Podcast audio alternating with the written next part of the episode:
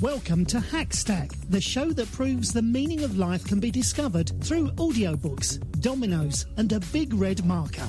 And if that is too cryptic for your understanding, that means you've failed to listen to the first five episodes. Please do so now. Right, okay, there you go. Here's Cos. Thank you, my friend. I love it when someone else does my dirty work for me. Isn't that great? And isn't there something about that British accent that can make even the rudest things sound oh so pleasant? As a matter of fact, one of the most enjoyable people that I have ever listened to was a Brit by the name of Christopher Hitchens. Now, Christopher Hitchens is no longer with us. He passed away a couple years ago. And uh, as a matter of fact, he was an atheist. Now I believe in God and God is for real and he's legit and it's it's saying something for me to freely admit that I have read most of Christopher Hitchens' books, uh, listened to most of his debates, and he is incredibly well spoken and very easy to listen to and amazingly funny. So even though we completely disagree on a theological level, I will still tip my hat to him. So let that be a lesson to you, especially in today's polarized and emotionally charged political culture where uh, everything is a dividing line. Uh, you can actually still disagree with someone and respect that person, especially if that person has a mesmerizing British accent. Hello, Governor. okay, sorry about that. That is my best British accent, and it actually sounds eerily similar to my Australian accent. So I'll stop right now.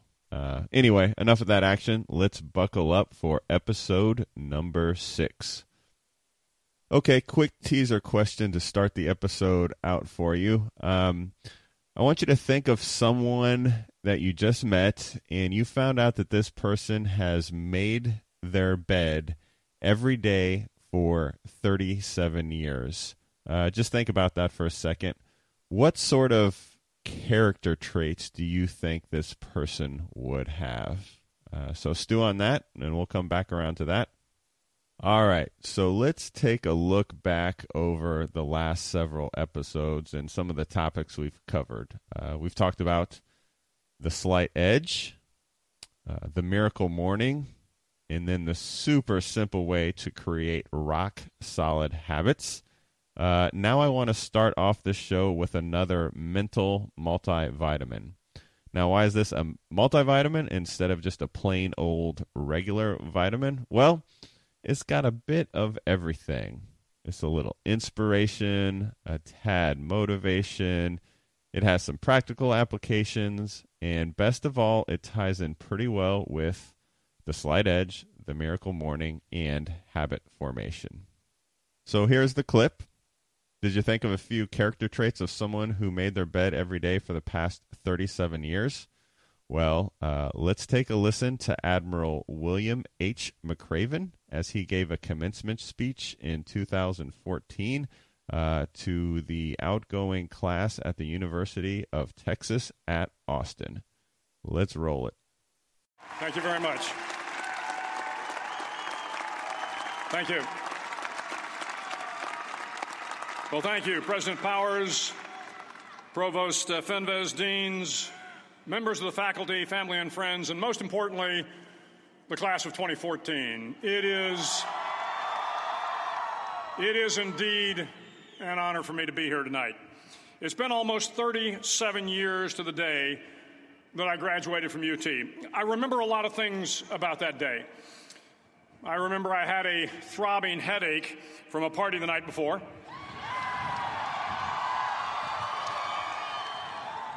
I remember I had a serious girlfriend who I later married. That's important to remember, by the way. And I remember I was getting commissioned in the Navy that day. But of all the things I remember, I don't have a clue who the commencement speaker was, and I certainly don't remember anything they said. So, acknowledging that fact, if I can't make this commencement speech memorable, I will at least try to make it short. So, the university's slogan is what starts here changes the world. Well, I've got to admit, I kind of like it. What starts here changes the world. Tonight, there are almost 8,000 students, or there are more than 8,000 students, graduated from UT. So, that great paragon of analytical rigor, Ask.com, says that the average American will meet 10,000 people in their lifetime. 10,000 people, that's a lot of folks. But if every one of you changed the lives of just 10 people, and each one of those people changed the lives of another 10 people, and another 10, then in five generations, 125 years, the class of 2014 will have changed the lives of 800 million people. 800 million people. Think about it. Over twice the population of the United States. Go one more generation, and you can change the entire population of the world 8 billion people. If you think it's hard to change the lives of 10 people, change their lives forever, you're wrong. I saw it happen every day in Iraq and Afghanistan. A young Army officer makes a decision to go left instead of right down a road in Baghdad, and the 10 soldiers with him are saved from a close in ambush. In Kandahar province, Afghanistan, a non commissioned officer from the female engagement team senses that something isn't right and directs the infantry platoon away from a 500 pound IED, saving the lives of a dozen soldiers. But if you think about it, not only were those soldiers saved by the decisions of one person, but their children were saved, and their children's children. Generations were saved by one decision, one person. But changing the world can happen anywhere, and anyone can do it. So, what starts here can indeed change the world. But the question is what will the world look like after you change it? Well, I'm confident that it will look much, much better. But if you'll humor this old sailor for just a moment, I have a few suggestions that may help you on your way to a better world. And while these lessons were learned during my time in the military, I can assure you that it matters not whether you ever served a day in uniform. It matters not your gender, your ethnic or religious background, your orientation, or your social status. Our struggles in this world are similar, and the lessons to overcome those struggles and to move forward, changing ourselves and changing the world around us, will apply equally to all. I've been a Navy SEAL for 36 years, but it all began when I left UT for basic SEAL training in Coronado, California. Basic SEAL training is six months of long, torturous runs in the soft sand, midnight swims in the cold water off San Diego, obstacle courses, unending calisthenics, days without sleep, and always being cold, wet, and miserable. It is six months of being constantly harassed by professionally trained warriors who seek to find the weak of mind and body and, and eliminate them from ever becoming a Navy SEAL. But the training also seeks to find those students who can lead in an environment of constant stress, chaos, failure, and hardships. To me, basic SEAL training was a lifetime of challenges crammed into six months. So here are the 10 lessons I learned from basic SEAL training that hopefully will be of value to you as you move forward in life. Every morning in SEAL training, my instructors, who at the time were all Vietnam veterans, would show up in my barracks room, and the first thing they'd do was inspect my bed. If you did it right, the corners would be square, the covers would be pulled tight, the pillow centered just under the headboard, and the extra blanket folded neatly at the foot of the rack. It was a simple task, mundane at best, but every morning we were required to make our bed to perfection. It seemed a little ridiculous at the time, particularly in light of the fact that we were aspiring to be real warriors, tough, battle hardened SEALs. But the wisdom of this simple act has been proven to me many times over. If you make your bed every morning, you will have accomplished the first task of the day. It will give you a small sense of pride, and it will encourage you to do another task, and another, and another. And by the end of the day, that one task completed will have turned into many tasks completed. Making your bed will also reinforce the fact that the little things in life matter. If you can't do the little things right, you'll never be able to do the big things right. And if by chance you have a miserable day, you will come home to a bed that is made, that you made. And a made bed gives you encouragement that tomorrow will be better. So if you want to change the world, start off by making your bed. During SEAL training, the students during training, the students are all broken down into boat crews. Each crew is seven students, three on each side of a small rubber boat, and one coxswain to help guide the dinghy. Every day, your boat crew forms up on the beach and is instructed to get through the surf zone and paddle several miles down the coast. In the winter, the surf off San Diego can get to be 8 to 10 feet high, and it is exceedingly difficult to paddle through the plunging surf unless everyone digs in. Every paddle must be synchronized to the stroke count of the coxswain. Everyone must exert equal effort, or the boat will turn against the wave and be unceremoniously dumped back on the beach. For the boat to make it to its destination, everyone must paddle. You can't change the world alone. You will need some help. And to truly get from your starting point to your destination takes friends, colleagues, the goodwill of strangers, and a strong coxswain to guide you. If you want to change the world, find someone to help you paddle. Over a few weeks of difficult training, my SEAL class, which started with 150 men, was down to just 42. There were now six boat crews of seven men each. I was in the boat with the tall guys, but the best boat crew we had was made up of the little guys, the Munchkin crew, we called them. No one was over five foot five. The Munchkin boat crew had one American Indian, one African American, one Polish American, one Greek American, one Italian American, and two tough kids from the Midwest.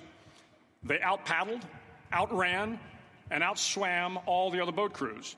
The big men in the other boat crews would always make good natured fun of the tiny little flippers the munchkins put on their tiny little feet prior to every swim.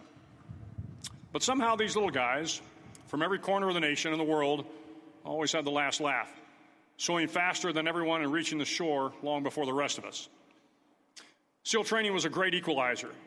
Nothing mattered but your will to succeed, not your color, not your ethnic background, not your education, not your social status. If you want to change the world, measure a person by the size of their heart, not by the size of their flippers. Several times a week, the instructors would line up the class and do a uniform inspection. It was exceptionally thorough. Your hat had to be perfectly starched, your uniform immaculately pressed, your belt buckle shiny and void of any smudges. But it seemed that no matter how much effort you put into starching your hat, or pressing your uniform, or polishing your belt buckle, it just wasn't good enough. The instructors would find something wrong. For failing uniform inspection, the student had to run, fully clothed, into the surf zone, then wet from head to toe, roll around on the beach until every part of your body was covered with sand. The effect was known as a sugar cookie. You stayed in the uniform the rest of the day, cold, wet, and sandy. There were many a student who just couldn't accept the fact that all their efforts were in vain, that no matter how hard they tried to get the uniform right, it went unappreciated. Those students didn't make it through training. Those students didn't understand the purpose of the drill, you were never going to succeed. You were never going to have a perfect uniform. The instructors weren't going to allow it. Sometimes, no matter how well you prepare or how well you perform, you still end up as a sugar cookie. It's just the way life is sometimes. If you want to change the world, get over being a sugar cookie and keep moving forward. Every day during training, you were challenged with multiple physical events long runs, long swims, obstacle courses hours of calisthenics, something designed to test your mettle. Every event had standards, times you had to meet. If you failed to meet those times, those standards, your name was posted on a list. And at the end of the day, those on the list were invited to a circus. A circus was two hours of additional calisthenics designed to wear you down, to break your spirit, to force you to quit. No one wanted a circus. A circus meant that for that day, you didn't measure up. A circus meant more fatigue, and more fatigue meant that the following day would be more difficult, and more circuses were likely. But at some time during SEAL training, everyone, everyone made the circus list. But an interesting, an interesting thing happened to those who were constantly on the list. Over time, those students who did two hours of extra calisthenics got stronger and stronger. The pain of the circuses built inner strength and physical resiliency. Life is filled with circuses. You will fail. You will likely fail often. It will be painful. It will be discouraging. At times, it will test you to your very core. But if you, don't, if you want to change the world, don't be afraid of the circuses. At least twice a week, the trainees were required to run the obstacle course. The obstacle course contained 25 obstacles, including a 10 foot wall, a 30 foot cargo net, a barbed wire crawl, to name a few. But the most challenging obstacle was the slide for life. It had a three level, 30 foot tower at one end and a one level tower at the other. In between was a 200 foot long rope. You had to climb the three tiered tower, and once at the top, you grabbed the rope, swung underneath the rope, and pulled yourself hand over hand until you got to the other end. The record for the obstacle course had stood for years when my class began in 1977. The record seemed unbeatable until one day a student decided to go down the slide for life head first. Instead of swinging his body underneath the rope and inching his way down, he bravely mounted the top of the rope and thrust himself forward. It was a dangerous move, seemingly foolish and fraught with risk. Failure could mean injury and being dropped from the course. Without hesitation, the student slid down the rope perilously fast. Instead of several minutes, it only took him half that time. And by the end of the course, he had broken the record. If you want to change the world, sometimes you have to slide down the obstacles head first. During the land warfare phase of training, the students are flown out to San Clemente Island, which lies off the coast of San Diego. The waters off San Clemente are a breeding ground for the great white sharks. To pass SEAL training, there are a series of long swims that must be completed. One is the night swim. Before the swim, the instructors joyfully brief the students on all the species of sharks that inhabit the waters off San Clemente. They assure you, however, that no student has ever been eaten by a shark, at least not that they can remember. But you are also taught that if a shark begins to circle your position, stand your ground. Do not swim away. Do not act afraid. And if the shark, hungry for a midnight snack, darts towards you, then summons up all your strength and punch him in the snout, and he will turn and swim away. There are a lot of sharks in the world. If you hope to complete the swim, you will have to deal with them. So if you want to change the world, don't back down from the sharks. As Navy SEALs, one of our jobs is to conduct underwater attacks against enemy shipping. We practice this technique ex- extensively during training. The ship attack mission is where a pair of SEAL divers is dropped off outside an enemy harbor and then swims well over two miles underwater using nothing but a depth gauge and a compass to get to the target. During the entire swim, even well below the surface, there is some light that comes through. It is comforting to know that there is open water above you. But as you approach the ship, which is tied to a pier, the light begins to fade. The steel structure of the ship blocks the moonlight. It blocks the surrounding street lamps. It blocks all ambient light. To be successful in your mission, you have to swim under the ship and find the keel, the center line, and the deepest part of the ship. This is your objective. But the keel is also the darkest part of the ship, where you cannot see your hand in front of your face, where the noise from the ship's machinery is deafening, and where it gets to be easily disoriented, and you can fail. Every SEAL knows that under the keel, at that darkest moment of the mission, is a time when you need to be calm, when you must be calm, when you must be composed, when all your tactical skills, your physical power, and your inner strength must be brought to bear. If you want to change the world, you must be your very best in the darkest moments. The ninth week of training is referred to as Hell Week. It is six days of no sleep, constant physical and mental harassment, and one special day at the Mud Flats.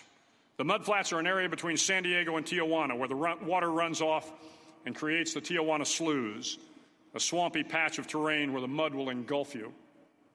It is on Wednesday of Hell Week that you paddle down to the mud flats and spend the next 15 hours trying to survive this freezing cold, the howling wind, and the incessant pressure to quit from the instructors. As the sun began to set that Wednesday evening, my training class, having committed some egregious infraction of the rules, was ordered into the mud. The mud consumed each man till there was nothing visible but our heads. The instructors told us we could leave the mud if only five men would quit. Only five men, just five men, and we could get out of the oppressive cold. Looking around the mud flat, it was apparent that some students were about to give up. It was still over eight hours till the sun came up. Eight more hours of bone chilling cold. The chattering teeth and the shivering moans of the trainees were so loud, it was hard to hear anything. And then one voice began to echo through the night. One voice raised in song. The song was terribly out of tune, but sung with great enthusiasm. One voice became two, and two became three, and before long, everyone in the class was singing. The instructors threatened us with more time in the mud if we kept up the singing, but the singing persisted. And somehow the mud seemed a little warmer, and the wind a little tamer, and the dawn not so far away. If I have learned anything in my time traveling the world, it is the power of hope, the power of one person a Washington, a Lincoln, King, Mandela, and even a young girl from Pakistan, Malala. One person can change the world by giving people hope. So if you want to change the world, start singing when you're up to your neck in mud. Finally, in SEAL training, there's a bell. A brass bell that hangs in the center of the compound for all the students to see. All you have to do to quit, all you have to do to quit is ring the bell. Ring the bell, and you no longer have to wake up at 5 o'clock. Ring the bell, and you no longer have to be in the freezing cold swims. Ring the bell, and you no longer have to do the runs, the obstacle course, the PT, and you no longer have to endure the hardships of training. All you have to do is ring the bell to get out. If you want to change the world, don't ever, ever ring the bell.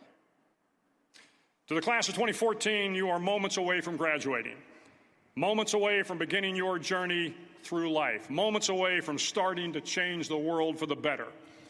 It will not be easy, but you are the class of 2014, the class that can affect the lives of 800 million people in the next century. Start each day with a task completed. Find someone to help you through life. Respect everyone. Know that life is not fair and that you will fail often. But if you take some risks, step up when the times are the toughest, face down the bullies, lift up the downtrodden, and never, ever give up, if you do these things, the next generation and the generations that follow will live in a world far better than the one we have today. And what started here will indeed have changed the world for the better. Thank you very much. Hook 'em horns. That's a pretty cool speech, huh? So before listening to that, what type of character traits did you think someone would have that made their bed for three decades straight? Did you maybe think that someone is lazy and unreliable?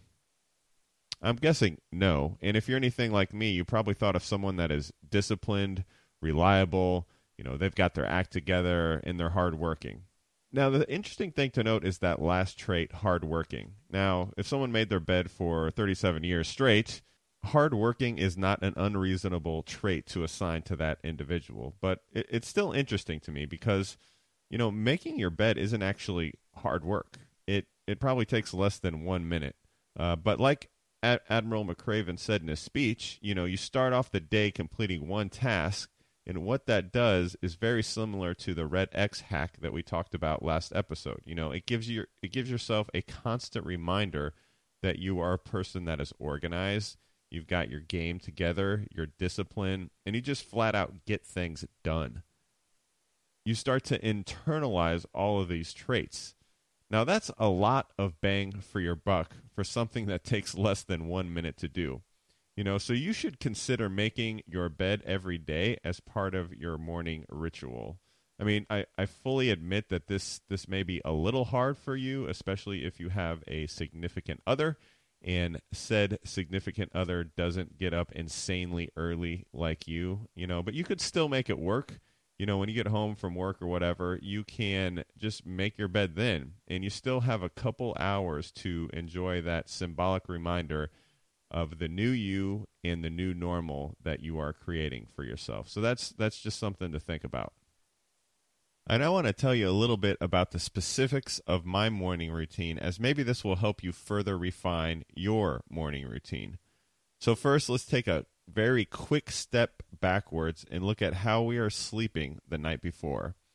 Now, this may sound a little funny, but as we will hear in the next episode when I talk specifically about sleep hacks, uh, just know this that perhaps the single biggest contributing factor to sleep problems is the use of artificial lighting and electronics at night. Okay, so these devices emit blue light, which on the wavelength light spectrum basically tricks your brain into thinking that it's daytime. So, electronics, whether it's TV, a Kindle, which was my big thing, uh, a computer, or an iPad, these all these things emit blue light. So, if you are having trouble sleeping or your sleeping patterns are a little jacked up, this could be one of the major, major culprits. Now, I've tried several different techniques to figure out and play around with the best way that I could find for me to wake up in the morning. And once I stumbled upon this uh, blue light hack information, I, I actually turned it around and used that to my advantage. And, and it's now part of my not only my get out of bed protocol, but my go to bed protocol. I try my best not to use electronic devices before I go to bed because I want to give myself the best advantage of, of having a good night's sleep. So, no electronics before bed, but in the morning, you know, when my sleep app uh, timer goes off, I immediately start to look at my phone and I open up another app. Now I have the the light settings on my iPhone cranked way up. So when I'm staring at my screen, the blue light actually helps me wake up and I'm actually pretty impressed with with how quickly my eyes are able to adjust and just how quickly uh, I'm able to start to wake up because the bright light emitted from my phone is actually helping to tell my body that hey it's time to get up now forget about that it's pitch black outside um, my phone is is basically playing a, a good trick on me, and it's a trick that I want to be played. Now, the app I'm looking at is not Candy Crush or Instagram or, or Facebook or anything like that. Uh, actually, looking at Instagram and Facebook first thing in the morning is probably a big no no. I mean, do you want to really spend that valuable, precious time uh, looking at what someone did last night that's most likely trivial, or, or worse yet, comparing yourself to, to somebody else and, and what they've done? Uh, now, quick side note I, I feel there, there's two types of comparisons there is a good comparison and a bad comparison. The bad comparison is one of uh, jealousy and envy. Oh, you know, why does this person have this job or this car or this that and I don't? Why does this person look this way and, and they don't even have to work that hard at it and, and I don't look that way? You know, oh, it must be nice to have whatever. And you know, anytime someone's using the phrase, uh, it must be nice, you, you should just go ahead and replace that phrase with, I'm jealous of or I'm envious of. So if you ever said that phrase, it must be nice, just kind of check yourself or at least be prepared to defend if you ever meet me how how that phrase screams anything but jealousy or envy. So anyway, that's the bad type of comparison. The the good type of comparison is more one of I don't know, I guess admiration and respect. So, for example, after listening to the commencement speech by Admiral McRaven, uh, I'm comparing myself to him and think, man, I don't do that. Um, what can I do to be like that? Not in a jealousy kind of thing, but in a way to emulate something that I think is good and admirable and, and something that if I incorporate that into my life, I could benefit myself and those around me. You know, in short, I want to learn from people like that. So, in my opinion, that is a good type of comparison. So, sorry for the side note. That's kind of me getting on my soapbox a little bit, but I am definitely the app I'm opening up is not Facebook in the morning. It is an app called the 5 Minute Journal, which is a, a very quick mini goal setting slash self reflection tool and, and I'll put a link on the show notes. Uh, I think it's like four dollars and ninety nine cents. I know that's like crazy expensive for for apps, but I think it's worth it. Uh, if you don't want to spend the money, the app really consists of five simple questions. Uh, three are in the morning, and two you do at night. And the morning questions are, "I am grateful for," and then you fill in three things. So, for example, I'm grateful for my wife, my kids, and and my house. All right. Um, the second question is what would make today great? And then you you type in three things that would make today great. So that's a, a little mini goal setting session right there, first thing in the morning. Well, you know, if I completed this project, if I called this person on this sales report, um, if I exercised in the morning, you know, so you're already in that mindset of being thankful and setting goals. Now, the third question is a daily affirmation, um, which I actually do a little bit differently, and I'll talk a little bit later. And then uh, the the three questions that you can answer on this app at the end of the night are.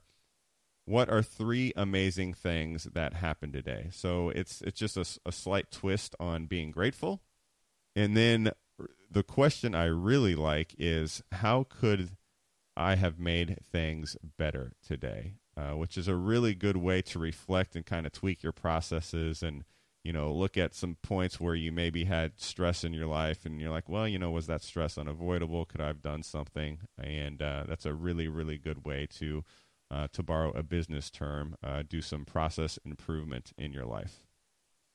So you know back to me waking up in the morning. So i'm looking at this light on my phone and, and i'm staring at it and the light is starting to wake me up but at the same time, I'm also starting the day out with some self reflection. I'm being thankful for the blessings that I have in my life.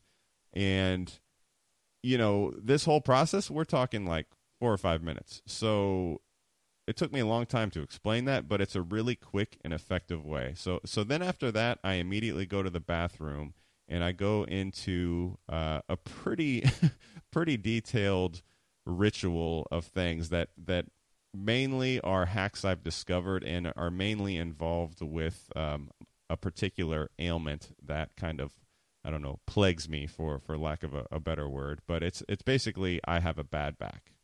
So, because of my bad back, a lot of my morning routine is dedicated to getting my back loose and healthy and, and stronger. So, you know, when I get up, I, I go to the bathroom, I drink a cold glass of water, I spray some magnesium oil on my back to loosen it up. Um, I'll take a warm shower and then a, a, quick burst of cold shower just to kind of wake myself up. You know, I'll, I'll hit the treadmill for about five minutes, then I'll do 10, 15 minutes of back yoga and then some core strengthening exercises like planks and side planks, things like that. And then after that, you know, I'll have a few minutes of quiet time. I'll, I'll pray, read my Bible, do some meditation, some, something like that. So, so as you can see, a lot of my morning routine is is dedicated to making sure my back is healthy. Because when my back's in pain, it just makes every other aspect of my life kind of miserable. So, I just want to make sure that that back is healthy. So, a bad back or it's not so bad anymore because of some of the things I've done. But being aware of your weak points is a really good point. So so you might not have a bad back, but you may have a something, right? Everyone's got a something. Maybe it's a bad elbow, a bad knee, a bad shoulder, uh, some other physical ailment, or or maybe it's a, an emotional or or mental uh, ailment or shortcoming. So so maybe you have ADHD, or maybe you are a bit of the worry wart type, or you're anxious. So, so you may have to dedicate uh, larger chunks of your morning routine to dealing with that. So maybe you need extra quiet time in the morning, whereas I need to spend, you know, a total of 30, 40 minutes working on my back and maybe only 10 or 15 minutes of quiet time. Maybe it's the complete opposite for you. Maybe you really, really need that morning time to kind of quietly reflect and calm your thoughts and really prepare for the day. So so tweak your routine accordingly to um, you know obviously you want to play up to your strengths, but you really want to overcome any kind of weaknesses that are uh, specific to you. But the real crux of this episode is what I promised in the, in the tail end of last episode. So we're we're going to talk today specifically about how you can supercharge your motivation level to get things done. And to do that, we're going to talk about one of the most critical and tricky F's of the 5S, namely faith, also known as your ultimate purpose in life. In short, why do you do the things that you do? You know, everything else that I have talked to up until this point has seemed more like a how to, like a like a step by step. You know, if you want to succeed, then follow these three easy steps. If you want to fix your life, follow these three easy steps. So think about if you owned a house and you had a nice backyard and a good patio and you wanted to build a wood deck on the back of your house. You know, first, what's the first step? You know, you, you buy the lumber, and then you buy the tools, and then you get a blueprint or directions, and then you build it. And then what? You have a, a nice wood deck with lawn chairs and patio and a fire pit and all that good stuff. But big deal. Now what? You know, what do you do with that? I mean, do you do it because you want to show it off to other people? Do you want to have quiet time and enjoy nature? Do you want to invite people over for a barbecue and build friendships? And you know how you you answer these questions can say a lot about a person. Because some people have a vision of what it means to succeed and then they reach their goal only to be unfulfilled. You know, people lose lots of weight and then they're still unhappy people can scratch and claw and take risks and save money and make the right financial decisions and reach all their financial goals only to remain what unsatisfied. And that's the last thing i want for you guys. So how can we avoid these pitfalls? Well we really need to think about the why we are doing these things. And it's a concept i call push your purpose up the ladder so, to start to explain this concept, let's start with a hypothetical. Say you have a person that has never really exercised all that much, and you ask them or challenge them to run a half marathon. Now, maybe this is a pretty good description of you. You've never run, you've never exercised, then all of a sudden someone asks you to run a half marathon. So, after you get done laughing at them, you say, Yeah, right. So, from my perspective, guess what? You know what I'm going to ask? The million dollar question. So, if I were to give you a million dollars, do you mean to tell me that you wouldn't train and run a half marathon? I get it. Yes. If someone were to give me a million dollars, I would train and run and eat all the right food, and I would finish and complete that half marathon. But look, it's a hypothetical question. No one is going to give me a million dollars to do that. Okay, fair enough. So now let's have a little thought experiment. So let me ask you this. If I were to give you a million dollars, would you take it with the caveat knowing that if you accept the million dollars, your life would end prematurely by 10 years? So, right, I give you a million dollars. If you say yes and take it, you're going to knock 10 years off your life. Now, I would hope most of you would say that no amount of money is worth any portion of my life. And that's fair enough. And I, I agree. But if we go back to the fact that 40% of our decisions are habitual, then if you are eating poorly, if you're not exercising, or you're smoking, then whether you realize it or not, you are in fact taking 10 years or more off of your lifespan. So if you said you wouldn't run a half marathon because that million dollar question is just a hypothetical. But then on the back end, you said no amount of money is worth losing 10 years of my life. Well, th- those things are starting to contradict because your life is worth more than a million dollars. But yet, the choices you are making with your healthy lifestyle or lack thereof are costing you. So let's go with 10 years off of your life that's 10 years that you don't get to help people in need. That's 10 years that you may not get to see your kids graduate from high school. Those are years you won't get to have and hold your grandchildren.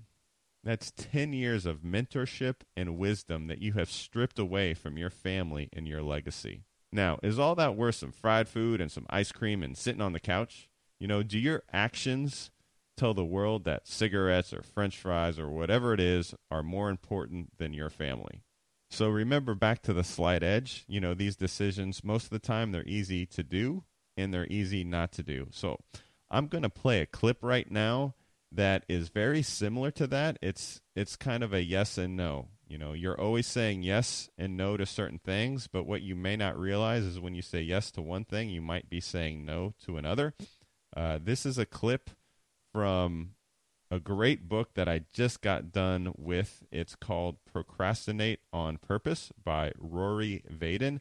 He is actually the guy that interviewed Hal Elrod uh, concerning the Miracle Morning it's a great book. It has to do more with productivity and you know his his catchphrase for people that produce a lot of results efficiently. He calls them multipliers. But what I want you to pick up from this clip is uh, the story of saying yes and saying no. And there's there's one story at the very end where he talks about being persistent and how someone still told him no. It's a pretty cool story. But I want you to focus in on the yeses and the nos. So let's roll it you have a tremendous fear of saying no. In fact, in most cases, you are outright terrified of uttering the actual word out loud. No.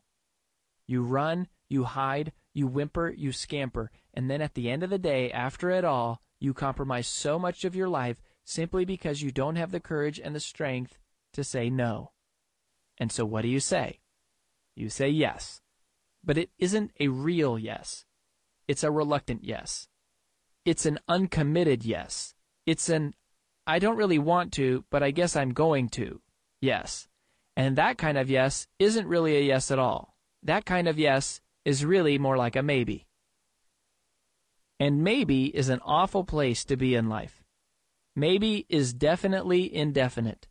Maybe is unsure, uncertain, uncommitted, unexcellent. Maybe keeps you stuck maybe means you are not moving toward what is in front of you, and you are also not moving toward something else.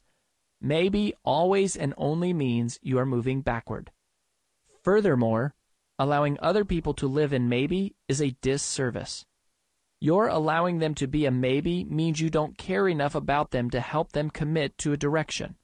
It means you are condoning indecision. It means you are blessing what is mediocre. Powerful people do not live with maybe. A yes is great. Yes is a beautiful word. But so is no. No is strong. No is clear. No is resolute. No allows others to move on with their lives. And beyond that, no helps bring another person closer to a real yes. But maybe is unacceptable.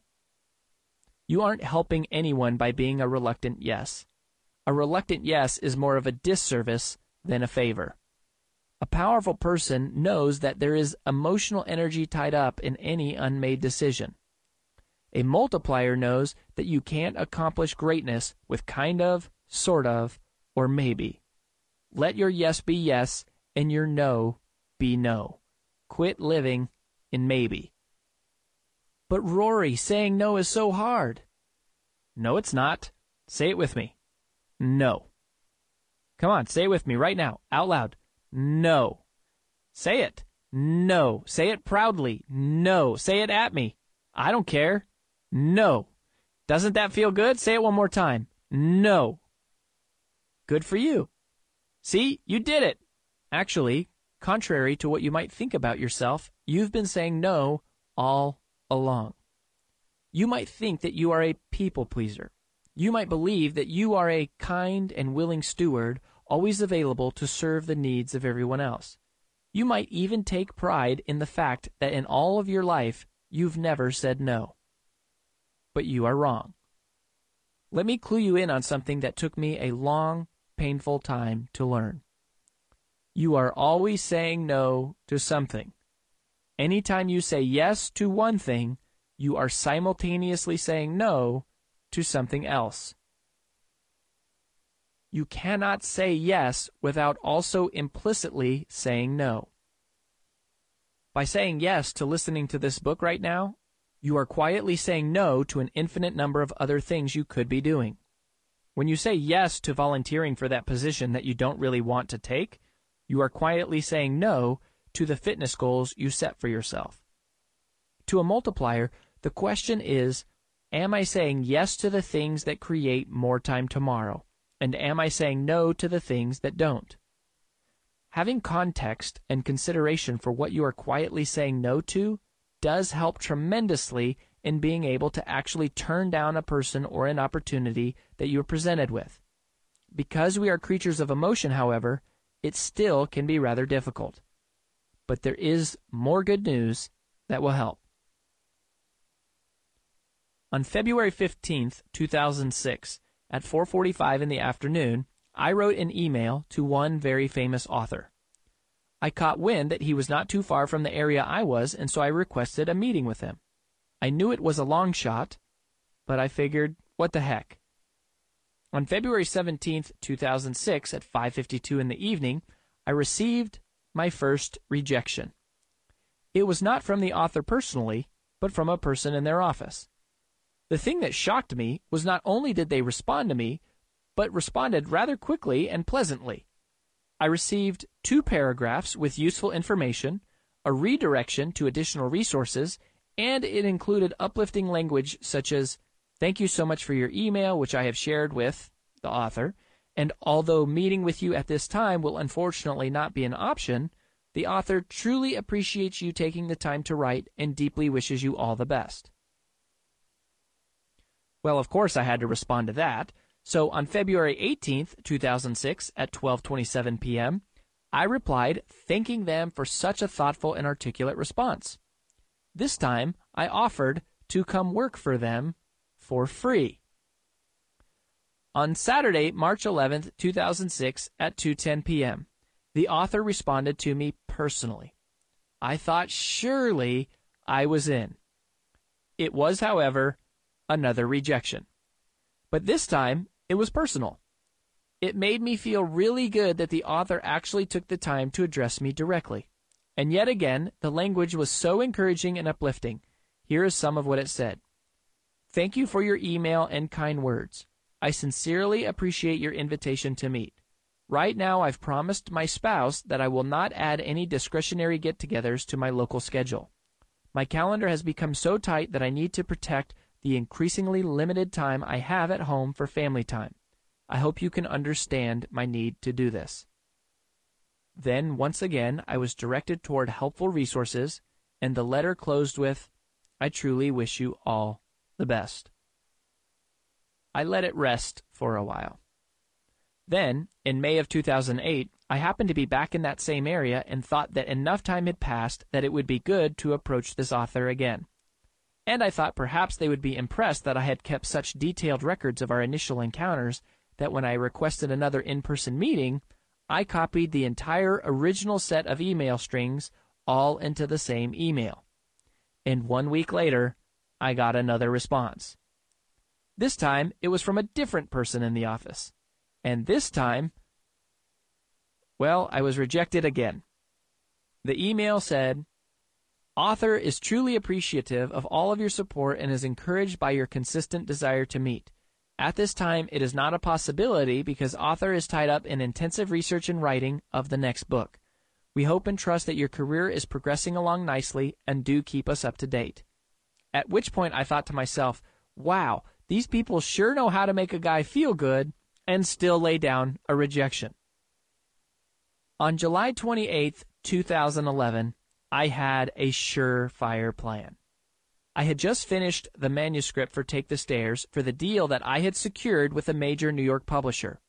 I was certain the author would appreciate not only that I was becoming a real author, and not only that I still had our entire correspondence history, but they would be so honored that I asked for an author endorsement. So I sent an advance copy of the Take the Stairs book along with our entire communication history and a short update of all I had been up to with a quick request for an endorsement.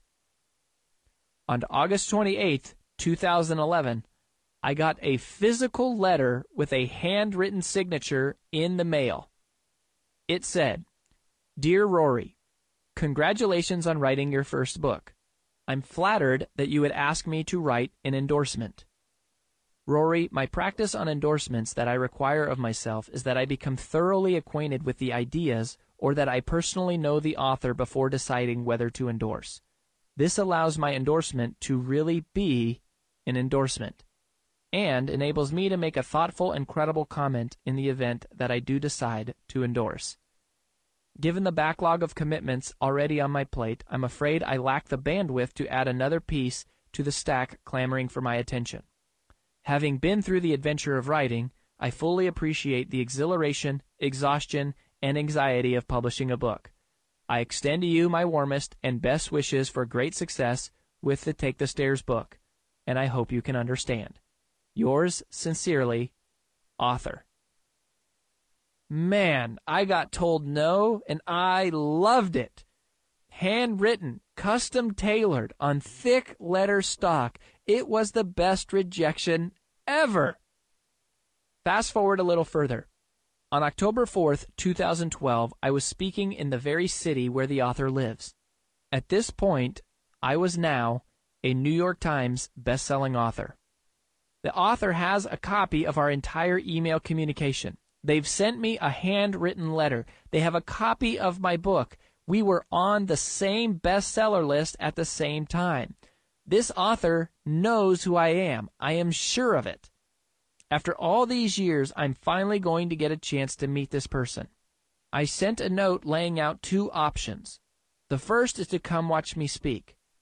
The second is for me to come meet them anywhere they would like for just 30 minutes. What happened? I did not get to meet the author, but I also did not get a rejection letter either. This delightful young woman approaches me after my speech and says, Rory, it's really great to meet you. Unfortunately, author could not come here, but did want me to stop by and send regards. Author has read Take the Stairs and was rather impressed by it. Our entire office wishes you all the very best.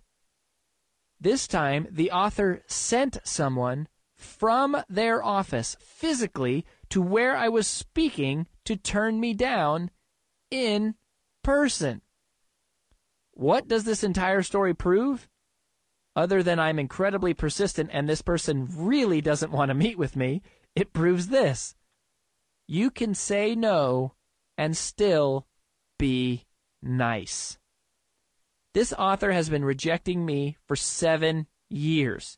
Not to mention that it's been via multiple media. And I love it. I'm more endeared to them than I ever have been before because of the way they are telling me no. They are telling me no with honesty. They are telling me no with integrity. They are telling me no with class. And they are clearly telling me no.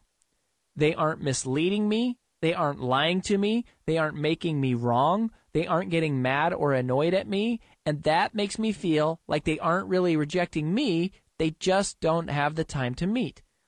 And I'm fine with that. I can appreciate that. Heck, I'm taking lessons from it.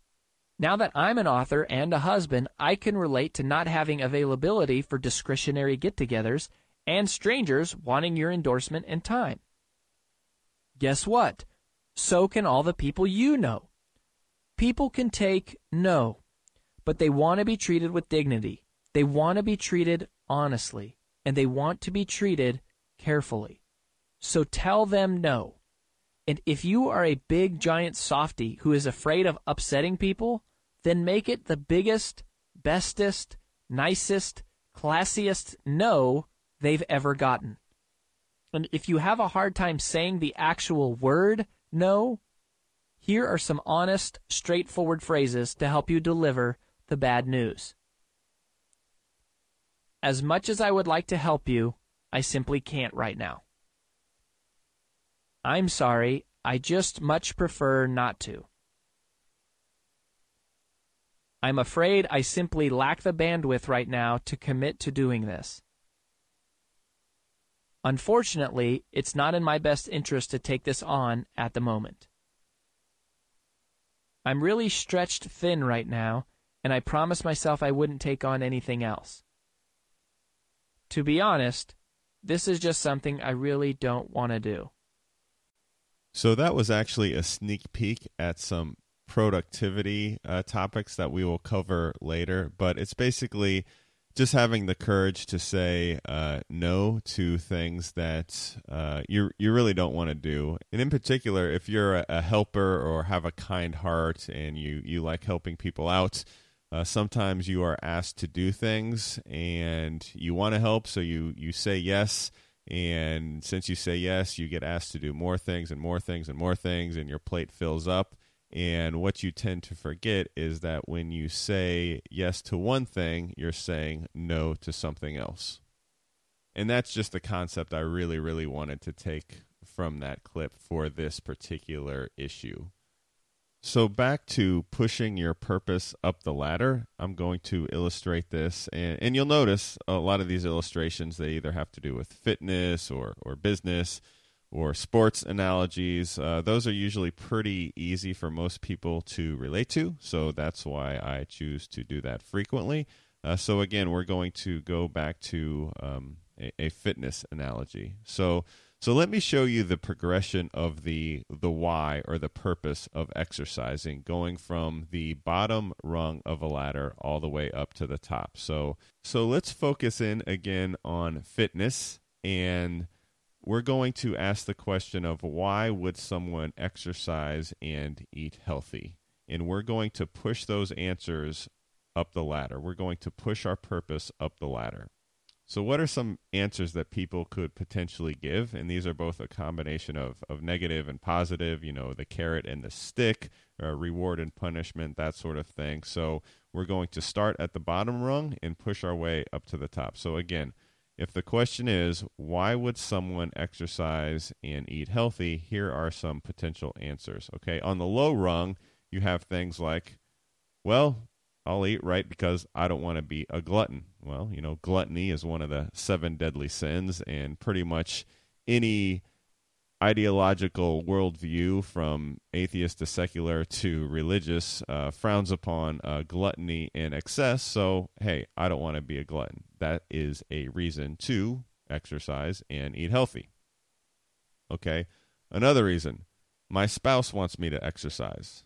So that's not necessarily a great reason. That's basically you're saying, I want to exercise because it's someone else's goal for me to do that. That is a really, really bad reason. That is a low rung on the ladder reason. What's another one? I want to look better in a swimsuit. Well, okay, so basically your motivation here is vanity. So so those are three real quick examples of of low rung on the ladder, you know, first step on the ladder reasons for doing something. So the why is pretty low. So we want to push that up the ladder. Okay. So so these reasons are a little bit better. All right. Why do I want to exercise and eat right? Well, here's some examples. I want to beat my personal record at my 5K. All right. So you get a sense of accomplishment. It's your own goal. Uh, it's something to strive for and achieve. Now, here's another reason. I have great self discipline, and eating right and exercising is just one more example of that. Okay, that's that's pretty good. You know, we talked about internalizing some of these characteristics. That's that's decent. Uh, what what about another one? I want to have more energy, so I'm exercising, so I can have more energy to do other productive and fulfilling things. I think that's a pretty decent reason. I, w- I would consider that, uh, you know, middle rung on the ladder. Uh, well, let's let's push it up even further. Why should someone exercise and eat healthy? I don't want to die prematurely. All right. So we already talked about that with the million dollar and running a half marathon and, and is a million dollars worth 10 years of your life. So, so you're starting to get to the higher rungs when the reason you're doing these things is, uh, you know, big picture. Okay. I don't want to die early. If I die early, uh, I miss out on a lot of stuff. For example, why should someone exercise and eat healthy? Well, I want to be around this world for a long time so I can be there for my kids. Or conversely, put in the negative way, I don't want my kids to grow up without a father or mother. Obviously, if you die early, your kids will not have a father or mother. And then finally, near the top rung of the ladder, when we keep pushing that, that up, is um, okay, why should I exercise and eat healthy? Well, I want to see my grandkids. I want to spend time and hold my grandkids and play with my grandkids. And you could be saying this, and your grandkids might not exist yet. Heck, you might not even be married, but you're looking down the road and you realize that that is a good thing. I mean, there's something incredibly unique about the grandparent grandchild relationship. I don't care what your political convictions are, what your religious convictions are, uh, or even if you don't have any religious convictions. Grandparents love grandchildren. It's just it, it's just universal. Now here is where things get a little interesting and a little tricky uh, because there, I guess, there's some controversy on what the top rung of the ladder is. If you are uh, an atheist and do not believe in God, uh, I would argue that pretty much something along the lines of grandchildren is is the top rung of the ladder. Like you can't get more of a purpose than that. And when I say you can't get higher than that, I mean specifically on this why would someone exercise and why would someone eat healthy? You know, you're basically talking so you can live longer and spend time with your family or somehow enriching uh, your family or, or I guess the world in some way, shape, or form. But for the person that believes in God, there is actually one more step in the ladder that you can push your purpose to. So if the question is, why should I exercise and why should I eat healthy? My answer is going to be my body is a temple and on loan from God, and I need to respect God's property as best as I can. You know, something along that line. So to me, if you're pushing your purpose up the ladder, you can't get any higher than God. So, pushing your purpose up the ladder is your takeaway hack from this episode. So, whenever you're faced with one of those slight edge decisions, you know, should I do this or should I not do this? Something that's easy to do, it's also easy not to do. Uh, maybe you know you should do something, you just don't feel like doing it. A real good way to make sure you get done what you need to get done is stack up a really, really high purpose against a shallow action. So if you're about to make a slight edge decision, say it's you're trying to quit smoking, or probably more common is people are eating really, really bad and it's killing them slowly in any one meal won't necessarily hurt you, but the accumulation of those meals will really hurt you. And and once you realize that and you're about to sit down and make a food choice, if you stack up that high purpose, well, I want to live to see my grandchildren. Hey, this this is God's body. I need to take care of it, right? You push that purpose up as high as you can and you kind of challenge that purpose versus what you're about to do, it becomes really really easy. Like, okay, I've got the choice right here and right now to eat some nasty fried, super trans fat food, or I can choose not to and make a choice for the sake of my grandchildren. And when you put it in a perspective like that, you know, you're saying no to food, but you're saying yes to your future. You're saying yes to your grandchildren. You're saying yes to God. Those kind of things. All of a sudden, these these decisions become a lot easier. And in my opinion, that's how you supercharge your motivation. You make these simple decisions just like no brainers. Now, one more trick of this hack of, you know, pushing your purpose up the ladder. I want you to internalize that on a daily basis. And and this is how I personally do it and I recommend you do that too. Uh, let's rewind to uh, the miracle morning routine. There's there's one part of the routine that we haven't really talked a whole lot about, and and I think this actually separates uh, long term success from from short term uh, results. And that's the part I didn't tell you about when I was going over some of the things I do in the morning.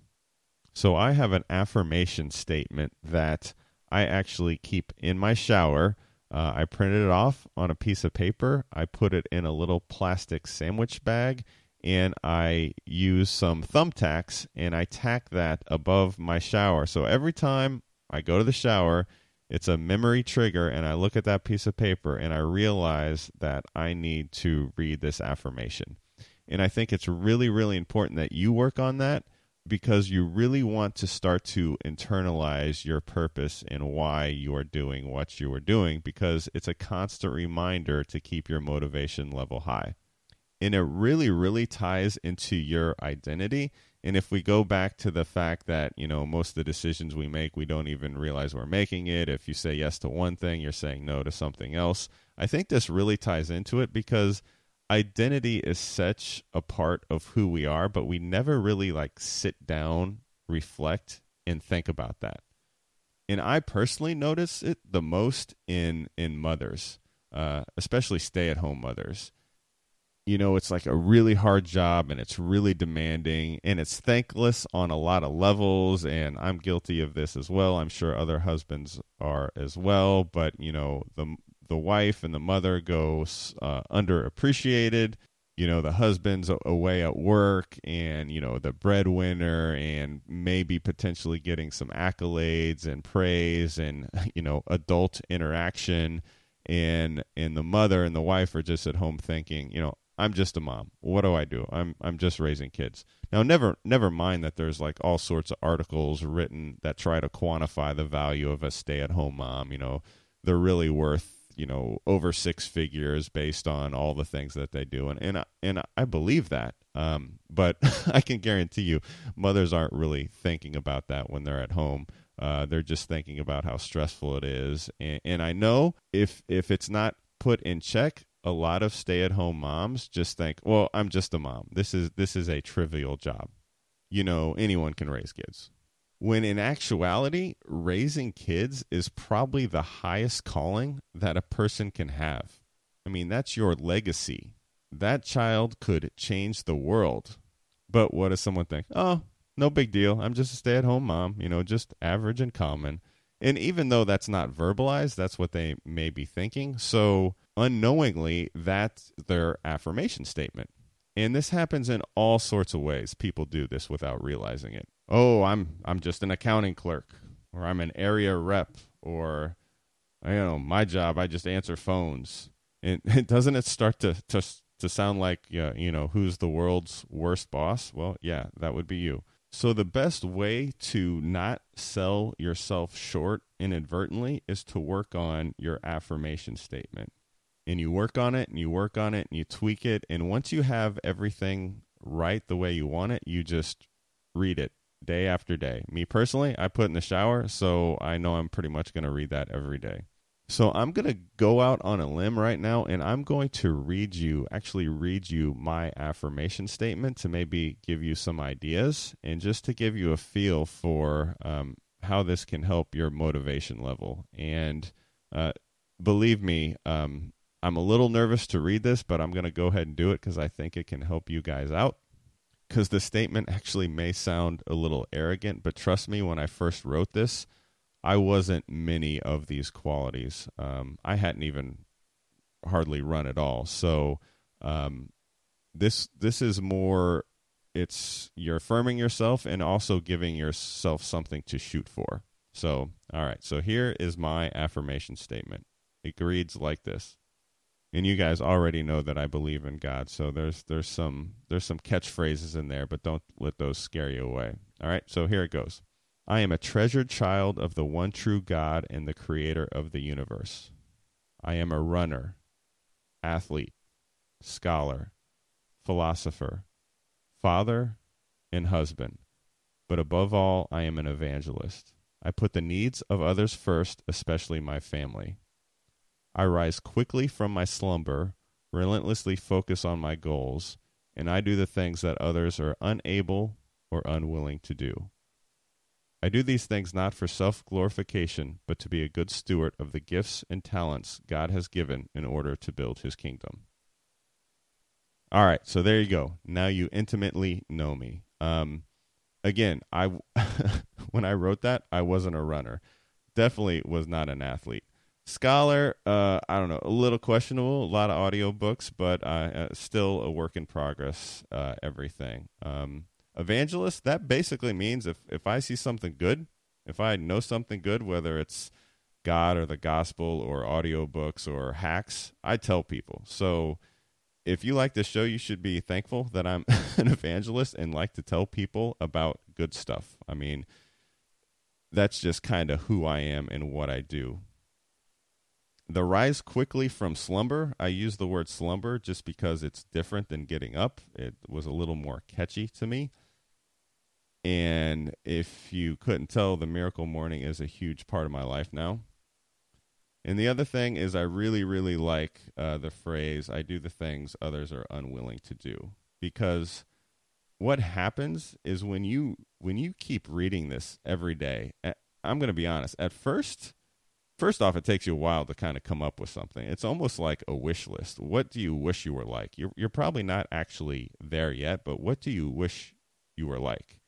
And then and then you read it and then slowly you start to become that. And and why this ties into supercharging your motivation when you when you are faced with those slight edge decisions, that statement will I don't know, it, it rings in my head like, okay, wise guy, you you you tell yourself this every day. Here is a chance to show that you do the things that others are unwilling to do. Well, go ahead and do it.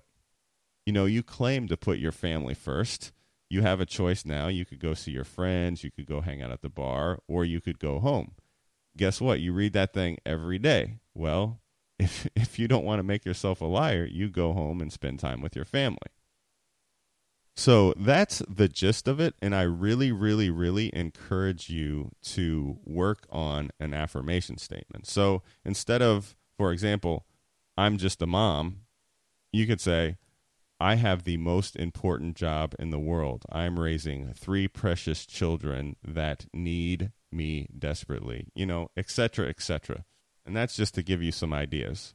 I mean, heck, just being a parent, there is no one on the planet that your kids are going to look up to more than you. But right, you're just a mom. Oh, you're just a dad. No big deal. Pretty common folk. No, th- this is big stuff. This is important. Don't underestimate these affirmations. So we're going to close up this episode with one final clip, and we're going to talk about the top rung of the ladder. You guys are all philosophers now, so we are going to talk about the question that has been talked about for centuries on end, namely the existence of God. So if you're an atheist, please pay attention, man. I I love you guys. I actually probably like talking to you guys more than I do believers because you keep me honest. If there's a shortcoming in my worldview, I guarantee that you guys will point it out. So this next clip is truly for everyone. Because even if you think this God stuff is hogwash, I guarantee you you've never heard evidence like this before. Yep, and you heard me. I said evidence. It's like scientific evidence. And if you're unconvinced in the end, that's okay. At least you you heard me out. You heard what I think is is really powerful evidence.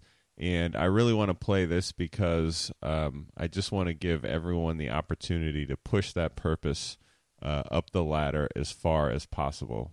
So after hearing this, if if you're not convinced that there there is that top top rung of the ladder, it's it's just a myth that's okay. We'll still be friends. Again, we can uh, disagree and still be good friends. But I think at the very least, you'll find this to be an interesting clip. And this clip is by a gentleman by the name of Frank Turek.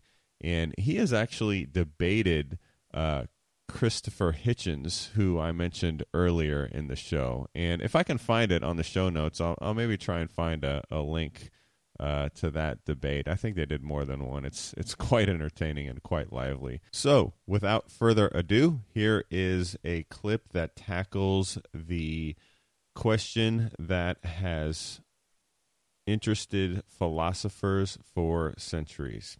Here you go. The evidence for the Big Bang is good. Some of the evidence is right here. Okay? Let's talk about this evidence and we'll talk about the second law of thermodynamics, the S first. The second law of thermodynamics says the universe is running down, it's running out of energy. In other words, as time goes on and on, the sun is burning out and all the stars are burning out. All the energy is going away. You guys have seen these magazine covers Time Magazine, Newsweek Magazine. It'll say something like on the cover, When will the universe end? Well, they always say it will. They say, don't worry about it. It'll be several billion years from now. But ultimately, that sun up there is going to burn out. Ultimately, those stars, all the hydrogen in the stars is going to be used up, and we're not going to have any more energy. The universe is going to go to heat death. Now, here's why this shows the universe had a beginning. Because if the second law of thermodynamics has been in place forever, ever since the universe began, if it did begin, then, well, let me put it this way. Suppose the universe didn't have a beginning, but the second law of thermodynamics has always been in place. Would that sun still be burning today? No, it would have burned up a long time ago, right? Because it only has so much energy in it. And so if it was if it's been burning from all eternity, it would have burned out a long time ago. Just like your car. You only have a finite tank of gas in that car, right? Suppose you got a 20 gallon tank. You put gas in it, right? How far can you go on your 30 or 20 gallon tank? Well, you know. You figure it out by the miles, right? Well, let's suppose that you put gas in that car an infinitely long time ago and had been driving it from all eternity. Would you have any gas in it now? No, you would have burned out a long time ago. Well, that's the way the universe is. The universe is running out of energy, and if the universe didn't have a beginning, all the energy would be used up today. Another way of thinking about it is think about it like a dying flashlight. If I were to take a flashlight right here and have ba- uh, batteries in it, and I turn the flashlight on and I put it on the podium, and we come back tomorrow for the 9 o'clock service, is the light coming out of that flashlight still going to be as intense as it is tonight? No, it might be dimmed or it might be gone completely, right? It might be dead. Why? Because there's only so much energy in those batteries. Well, think about the universe as having batteries. And it's running out of its energy in those batteries the longer it goes on. If the universe didn't have a beginning, the batteries would have died out a long time ago, right? Another way of looking at it is that the second law of thermodynamics brings things toward disorder. You see those cubes up there? Look at the cube on the left. See how nice and ordered that is? Now you look at the cube on the right. That's what nature tends to do to things. Let's suppose we took the cube on the left, the very ordered one, and we went down to the ocean, we threw it in the ocean, and let that cube tumble in the waves. Okay? What's it going to look like if we pull it out of those waves, say, a few minutes later? Probably going to look like the one on the right. If I took that cube on the right then and threw it back in the waves, is it ever going to come out looking like the one on the left? Probably not. Why? Because nature brings things toward disorder, not order. Things break down. Human beings break down. You know, when you get older, you get dresser disease. That's when your chest falls into your drawers. Okay? We break down. So, if the universe didn't have a beginning, in other words, it's been here from all eternity, we, we would have all disorder now. There'd be no order but there's still order left, right? So the second law of thermodynamics points to the fact that the universe had a beginning because we still have energy, we still have order. You with me? All right. Let's move on to U in Surge. The universe is expanding. If time were reversed and we could watch the universe, we would see all the galaxies collapse back to a point of nothing. In other words, when scientists look through their telescopes, they can see a redshift in the light. It shows that all those galaxies are moving away from us. This is what Edwin Hubble saw from Mount Wilson Observatory in Mount Wilson, California in the late 1920s. He discovered the redshift in the light from all these galaxies. And he said, if all those galaxies are moving away from us now, and if we could reverse time, we would see all those galaxies collapse collapse back upon themselves. So mathematically and logically, they were nothing. And then the universe leapt out of that into being. So once there was nothing, and then bang, the galaxies leapt into existence. Or I should say, the explosion, which ultimately resulted in galaxies, leapt into existence. In fact, Einstein had a hand in this, which we'll talk about here in a minute. The R in SURGE stands for the radiation afterglow. And what the radiation afterglow is, it's the remnant heat from the initial Big Bang explosion. These two scientists operating in Holmdel, New Jersey, in 1965, had this big horn antenna. You see that big goofy antenna behind him? And this antenna was picking up static no matter where they turned it in the sky. And they couldn't figure out where it was coming from or why it was out there. And then they went out in the antenna and they looked inside and they saw that there were pigeons nesting in this antenna, Jersey Shore pigeons. So they actually had these traps to trap these pigeons. They trapped the pigeons, they cleaned all the pigeon dung out of there, and they went back inside and they said that that probably solved the static problem. Went back inside, static was still there. No matter where they turned that antenna, they found the static. What they had discovered was the remnant heat from the initial Big Bang explosion. It's still out there. It's just a little bit above absolute zero. Everywhere in the universe, it's there, the heat. To give you an illustration, you ever watching TV at night when the lights are out? What do you see when you turn off the TV? Kind of like a glow coming off the TV. That's heat coming off the TV. That's what they found from the initial Big Bang explosion. It's still out there. These two guys in 1978 won Nobel Prizes for that discovery. In fact, my uh, parents, just about three years ago, moved right here to Fort Mill after living 65 years in New Jersey. Because as you know, at age 65, it's federal law, you must move south. Okay? If you live in the north, you got to move south. So they moved down here to be, of course, close to the, their only three grandkids, my three sons, Steph's three sons. And um, they threw a little bit of a party, uh, friends of theirs did, for my parents before they came down here. And uh, these, kind of, these people are kind of highfalutin. They had some pretty high powered people there. And uh, one of the persons that was there was Robert Wilson, who is the guy on the left in that picture. He's actually at my parents' going away party. And my mom told me about it and said, yeah, that this Robert Wilson guy? He won like some sort of Nobel Prize. I said, the Robert Wilson? The guy who discovered the radiation afterglow? Mom's like, I don't know. anyway, this Robert Wilson was at, a, my mom said, it was kind of funny because she, this Robert Wilson was talking to some Jersey girl at the, uh, at the party. And uh, after she had done was done talking with Robert Wilson, she walked over and joined my parents, who were talking to somebody else.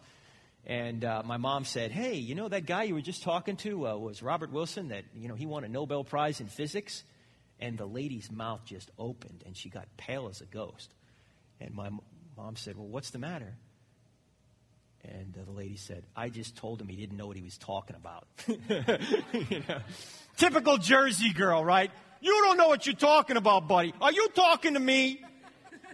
You want a piece of me here? You know, I mean, typical Jersey girl. Turns out now that my parents, they've moved here now. I have two younger sisters. One is uh, 38, and the other's 43. Within the past year and a half, they have had three kids between them, their first children. So now, I mean, my parents moved down here when my teenage kids could care less whether they're here, right?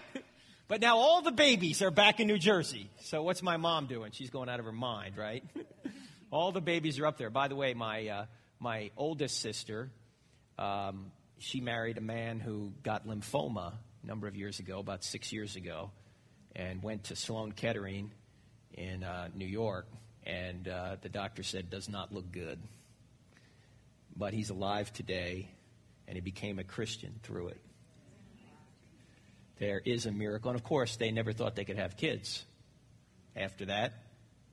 But Matthew, which means gift, came in January of 2007. My sister's 43 years old. Healthy kid, big kid. It's just a blessing. It's another sign from God, isn't it? All right. Now, a lot of people to until this discovery was made, thought that the universe was static and never had a beginning, that it was eternal. Here's what an agnostic astronomer said after this discovery was made No explanation other than the Big Bang has been found for the fireball radiation. The clincher, which has convinced almost the last doubting Thomas, is that the radiation discovered by Penzias and Wilson has exactly the pattern of wavelengths expected for the light and heat produced in a great explosion.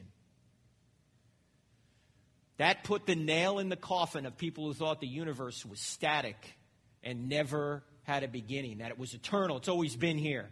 But there's more evidence, not just the radiation afterglow. Scientists said that if the radiation afterglow does exist, it ought to have very fine variations, temperature variations in that afterglow. So in 1989, they sent up a satellite to discover it. And for three years, it circled the Earth, and they looked for these temperature variations in this radiation afterglow, and they couldn't find anything.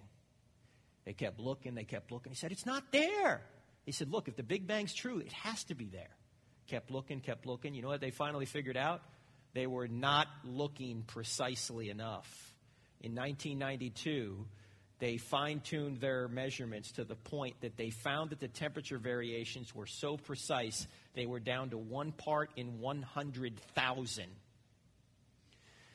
The leader of the expedition, a man by the name of George Smoot, said, We found the fingerprints of the Creator.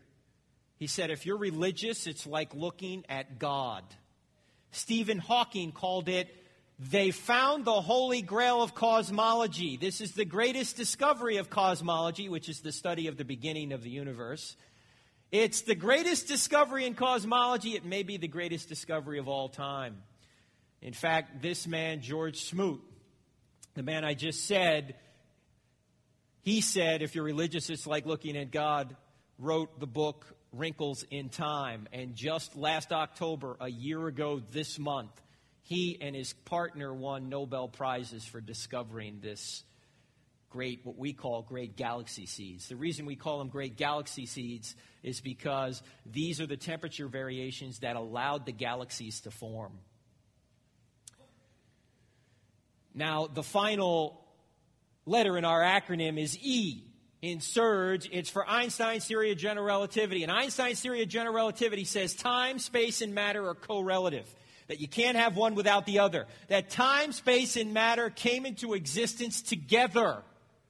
Once there was no space, once there was no time, once there was no matter, and then it leapt into existence out of nothing. As I've said before, Aristotle had a good definition of nothing. He said, Nothing is what rocks dream about. That's nothing. And the entire space time continuum leapt into existence out of that. Einstein's theory has been proven accurate to five decimal points. Now, if Einstein were here today and you were to say the universe didn't have a beginning, you know what he'd probably do? He'd probably do this. it did have a beginning. If it had a beginning, it must have had a beginner. Now, Einstein, for a while, didn't want the universe to have a beginning. In fact, he called his general relativity calculations irritating irritating. Robert Jastrow, an agnostic astronomer, wrote, That's awfully emotional language for a discussion about some mathematical formulas. What did he mean by that? Because scientists don't always tell you the truth. Because they don't want the conclusion that the evidence leads to to be true. It's irritating to them personally. They don't want there to be a God. Einstein, for a while, didn't want that either. But in 1929, Edwin Hubble invited Einstein out to his observatory in Mount Wilson, California. And he said, Al, come on out. Take a look in the telescope, and you will see what I see. Einstein came out, saw the red shift in the light, saw that the galaxies were moving away from us, and at that point he went, uh oh. See, for about 15 years before that, after he developed general relativity theory, you know what he did? He put a cosmological constant in his equations to keep the universe from having a beginning. He wanted the universe to be eternal and static. So he put a cosmological constant in there. In order to put the cosmological constant, some big mathematical formula, he had to divide by zero. Now, what do you learn in second grade? You don't divide by zero. But the great Einstein divided by zero. Why? Because he didn't want there to be a beginning. But when he saw the confirming evidence of the redshift in the light, even Einstein said, I can't keep this charade up any longer. He said, I repent of the cosmological constant. It was the greatest mistake in my professional career. I don't care about the details now. All I want to know is the mind of God. Now, Einstein, to our knowledge, never became a Christian, never even became a theist. He was a pantheist. When he was asked, What kind of God do you believe in? He said, I believe in the God of Spinoza. Spinoza was a pantheist from the 1600s. A God, a, a God of a pantheistic God, as you know, is God of God is all. God is me, God is you, God is the grass, God is the trees. Now, that doesn't seem very logical to me. Here's Einstein's evidence pointing to a theistic God Yet, personally, he says, I believe in a pantheistic God. What does that tell you? People don't always follow the evidence, do they? Even their own. Now, there's one more point about the universe having a beginning. In addition to the second law, universe expanding, radiation afterglow, great galaxy seeds, and Einstein's theory of general relativity, there's a philosophical line of evidence that the universe had a beginning. And it, it's called the Kalam cosmological argument. Now, stay with me on this. All right? Let's look at a timeline, right? Let's say, from your perspective, this would be history, right over here. You're looking at a timeline, right? And we don't know if the universe had a beginning at this point. Let's just say there's a timeline, and somewhere over here represents history. And as we come through history, we get to Adam and Moses and, you know, Jesus maybe being here and Augustine and Thomas Aquinas and all the great heroes of the faith and you ultimately get to today. Here's today, right here. Okay? Tomorrow's not here yet. When tomorrow comes, we had another day, and the timeline gets longer, right? And the day after that, we had another day, timeline gets a little longer. That's not here yet. Here's today. Question What is the definition of an infinite? What is it? Something that has no end, goes on and on and on, right? No end. Well, does our timeline today have an end? Yeah, right? Here's today. It's got an end. So this cannot be an infinite timeline, can it? See, if there were an infinite number of moments before today, today never would have gotten here. And you can't be at the end of an infinite. So no matter how far back we go, we know that this timeline had a beginning. Whether it was billions of years ago, thousands of years ago, let's leave that question to the side for a second. However far back it went, it had to have a beginning. Because you can't be at the end of an infinite, can you? But we are today. So this is known as the Kalam cosmolo- cosmological argument, and it states that time cannot be infinite. And if you notice something, if you look in your Bible, the Bible even says this in several places. Let me just point out one of them. Uh, when Paul is writing his swan song.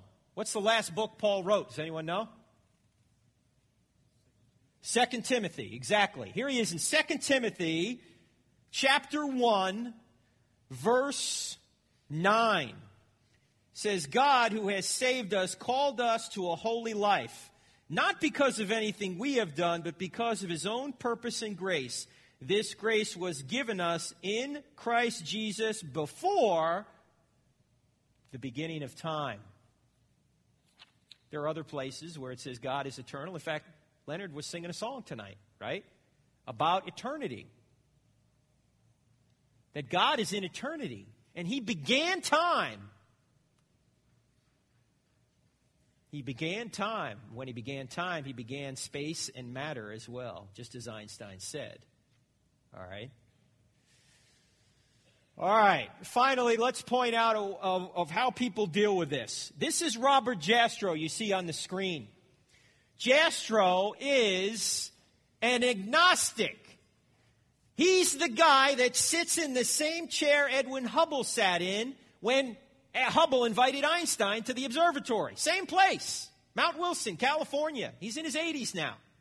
And he's not a believer, he's an agnostic. Here's what he says in his book, God and the Astronomers, which he wrote in 1978 and he revised in 1992. In this book, he goes through some of the evidence I just went through, the surge evidence. Here's what he says. He says the astronomical evidence leads to a biblical view of the origin of the world. The essential element in the astronomical and biblical accounts of Genesis is the same. In an interview, he went on to say this Astronomers now found they've painted themselves into a corner because they have proven by their own methods that the world began abruptly in an act of creation to which you can trace the seeds of every star, every planet, every living thing in this cosmos and on the earth. And they have found that all this has happened as a product of forces they cannot hope to discover. Now, get this that there are what I or anyone would call supernatural forces at work is now, I think, a scientifically proven fact. Why? Why is Jastrow admitting there are supernatural forces at work? Because he knows that the entire natural realm was created out of nothing. So if it's not a natural cause that brought it into existence, what must it be? Something beyond the natural, something supernatural. That's what the word means. Supernatural means something beyond the natural. Jastrow, an agnostic astronomer, admits this. Here's the bottom line to the entire thing. If the universe had a beginning, then it must have had a beginner. The evidence leaves us as one of the following two options. Either no one created something out of nothing, which is the atheistic view, right? Or someone created something out of nothing. Now, which view is more reasonable? No one created something out of nothing, or someone created something out of nothing? Someone. Of course. Here's the question to ask an atheist. Do you have an atheist friend of yours? They say, I'm an atheist. Ask this question. If there is no God, why is there something rather than nothing at all? Or you can say it this way if there is no God, why does anything exist?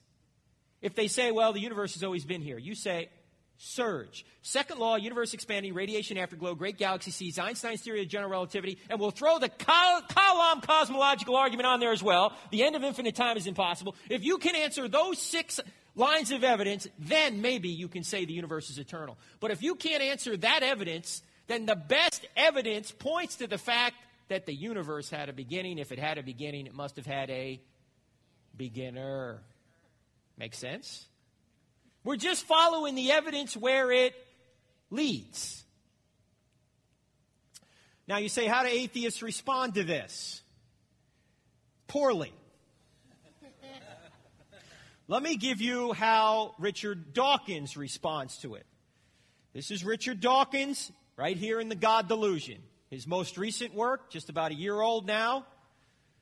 Here's what he says He says, God needs an explanation. Who made God, basically? However statistically improbable the entity you seek to explain by invoking a designer, the designer himself has got to be at least as improbable. God is the ultimate Boeing 747. What does he mean by that? Because sometimes we're known to say that to believe that, say, life was created by natural law is like believing that a tornado raging through a junkyard creates a Boeing 747 right? That doesn't make any sense, does it? Tornadoes don't put things together, they rip things apart. Well, Dawkins is trying to tell us that if you're saying that God created this incredible universe, and he admits it's incredible, he admits it appears designed, he says it's only apparently designed. We haven't even gotten to the design argument yet, but we'll do that next time. He says that, well, if you got to have a God to design it, then somebody has had to have designed God, and that's even more improbable than just believing that by luck this universe came into existence. In fact, he uses the word luck several times in the key chapter in his book. Luck! What's luck? Is that a cause? This guy claims to be a scientist. How did that happen, Richard? Well, it was luck. Luck. What's that? His main argument is who made God. Right? Look, if you ever get that question, here's how you answer it nobody. Nobody made God. Why? Because God is unmade. Look, there's two possibilities. Either Well, let me back up. Since something exists, something must have always existed, right? Because you can't create yourself, can you? You have to exist prior to creating anything. So, since something exists, we exist, something must have always existed. There must be something eternal out there, right? Okay? So, if that's so, we have to exist to say it so we know we exist. If that's so, then there's only one or two possibilities. Either the universe has always existed or something outside the universe has always existed. Now, we've just given evidence that what? The universe has not always existed. Time, space, and matter came into existence out of nothing. So it must be something outside of time, outside of space, outside of matter that has always existed. That's the answer to the question. Now, Dawkins tries to go on and say, well, you can't have a simple being. And when Christians mean simple, they don't mean that he doesn't have power. It means he doesn't have parts. God does not have parts. John 4 24 says what? That God is spirit. God doesn't have parts, so he can't break down. He's not, he's not, he, he's not subject to the second law of thermodynamics.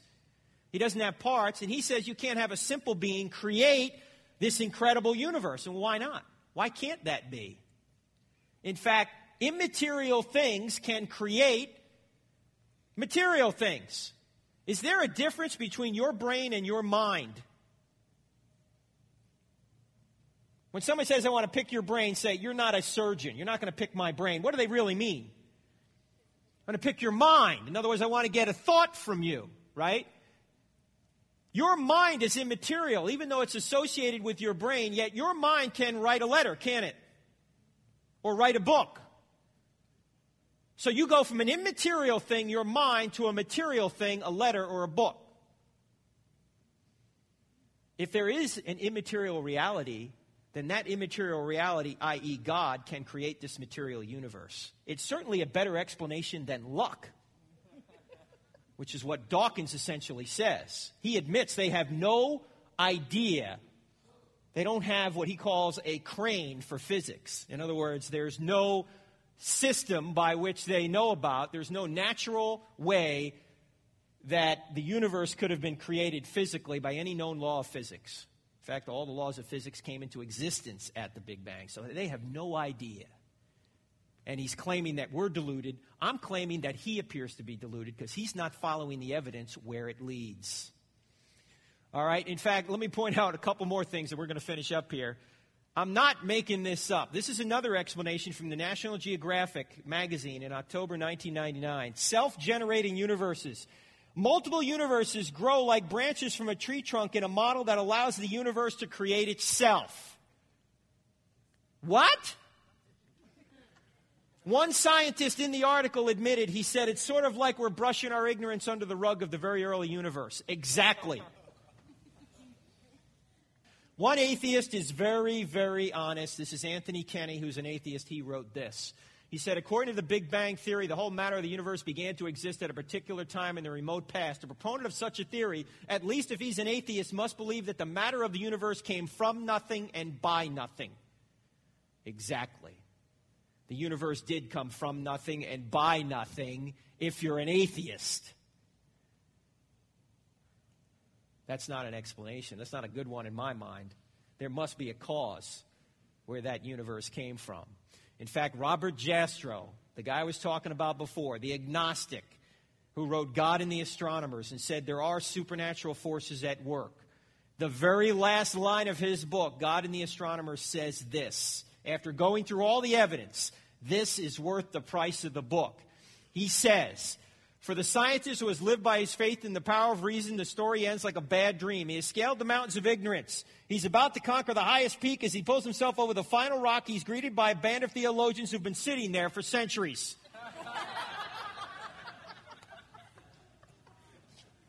now, question Am I up here quoting the Bible to say, here's why you ought to believe in creation? All right. That's the cosmological argument. Okay, there you go. We're wrapping up this episode number six. I think it's a really critical episode. Uh, most of the episodes before this have been a how to and a step one, two, three, which is critically important. But what is equally important is to really, really think about the why you're doing those things and to push your purpose up the ladder. And whenever you're faced with a decision, either big or small, please, please, please uh, push your purpose up the ladder and stack that purpose up against the decision you're about to make. And that is one way to make the decision a whole lot easier and it will supercharge your motivation. So, that is the main hack for the show just to push up your purpose as high on the ladder as you can possibly take it. Homework assignment think about making your bed as part of your normal routine. Uh, definitely work on your affirmation statement. Remember, it's a it's a work in progress. Uh, put some things on there that you want to become, but maybe aren't necessarily there right now. It'll give you something to shoot for, give you extra motivation, and solidify uh, your reasons for doing things. Uh, maybe even ponder that big question of God. And then books mentioned on this show uh, Procrastinate on Purpose by Rory Vaden. Frank Turek, the speaker you just heard, he wrote a book called I Don't Have Enough Faith to Be an Atheist, kind of a catchy title. And I'll put some more things in the show note, like the uh, five minute journal and a few other things. So check it out, and we'll see you next time. Hello, Governor. That's how you pronounce it, you crazy Yankee. Get with the program. Until next time, keeping hacking and stacking. Oh, I can't even handle you right now. Bye bye.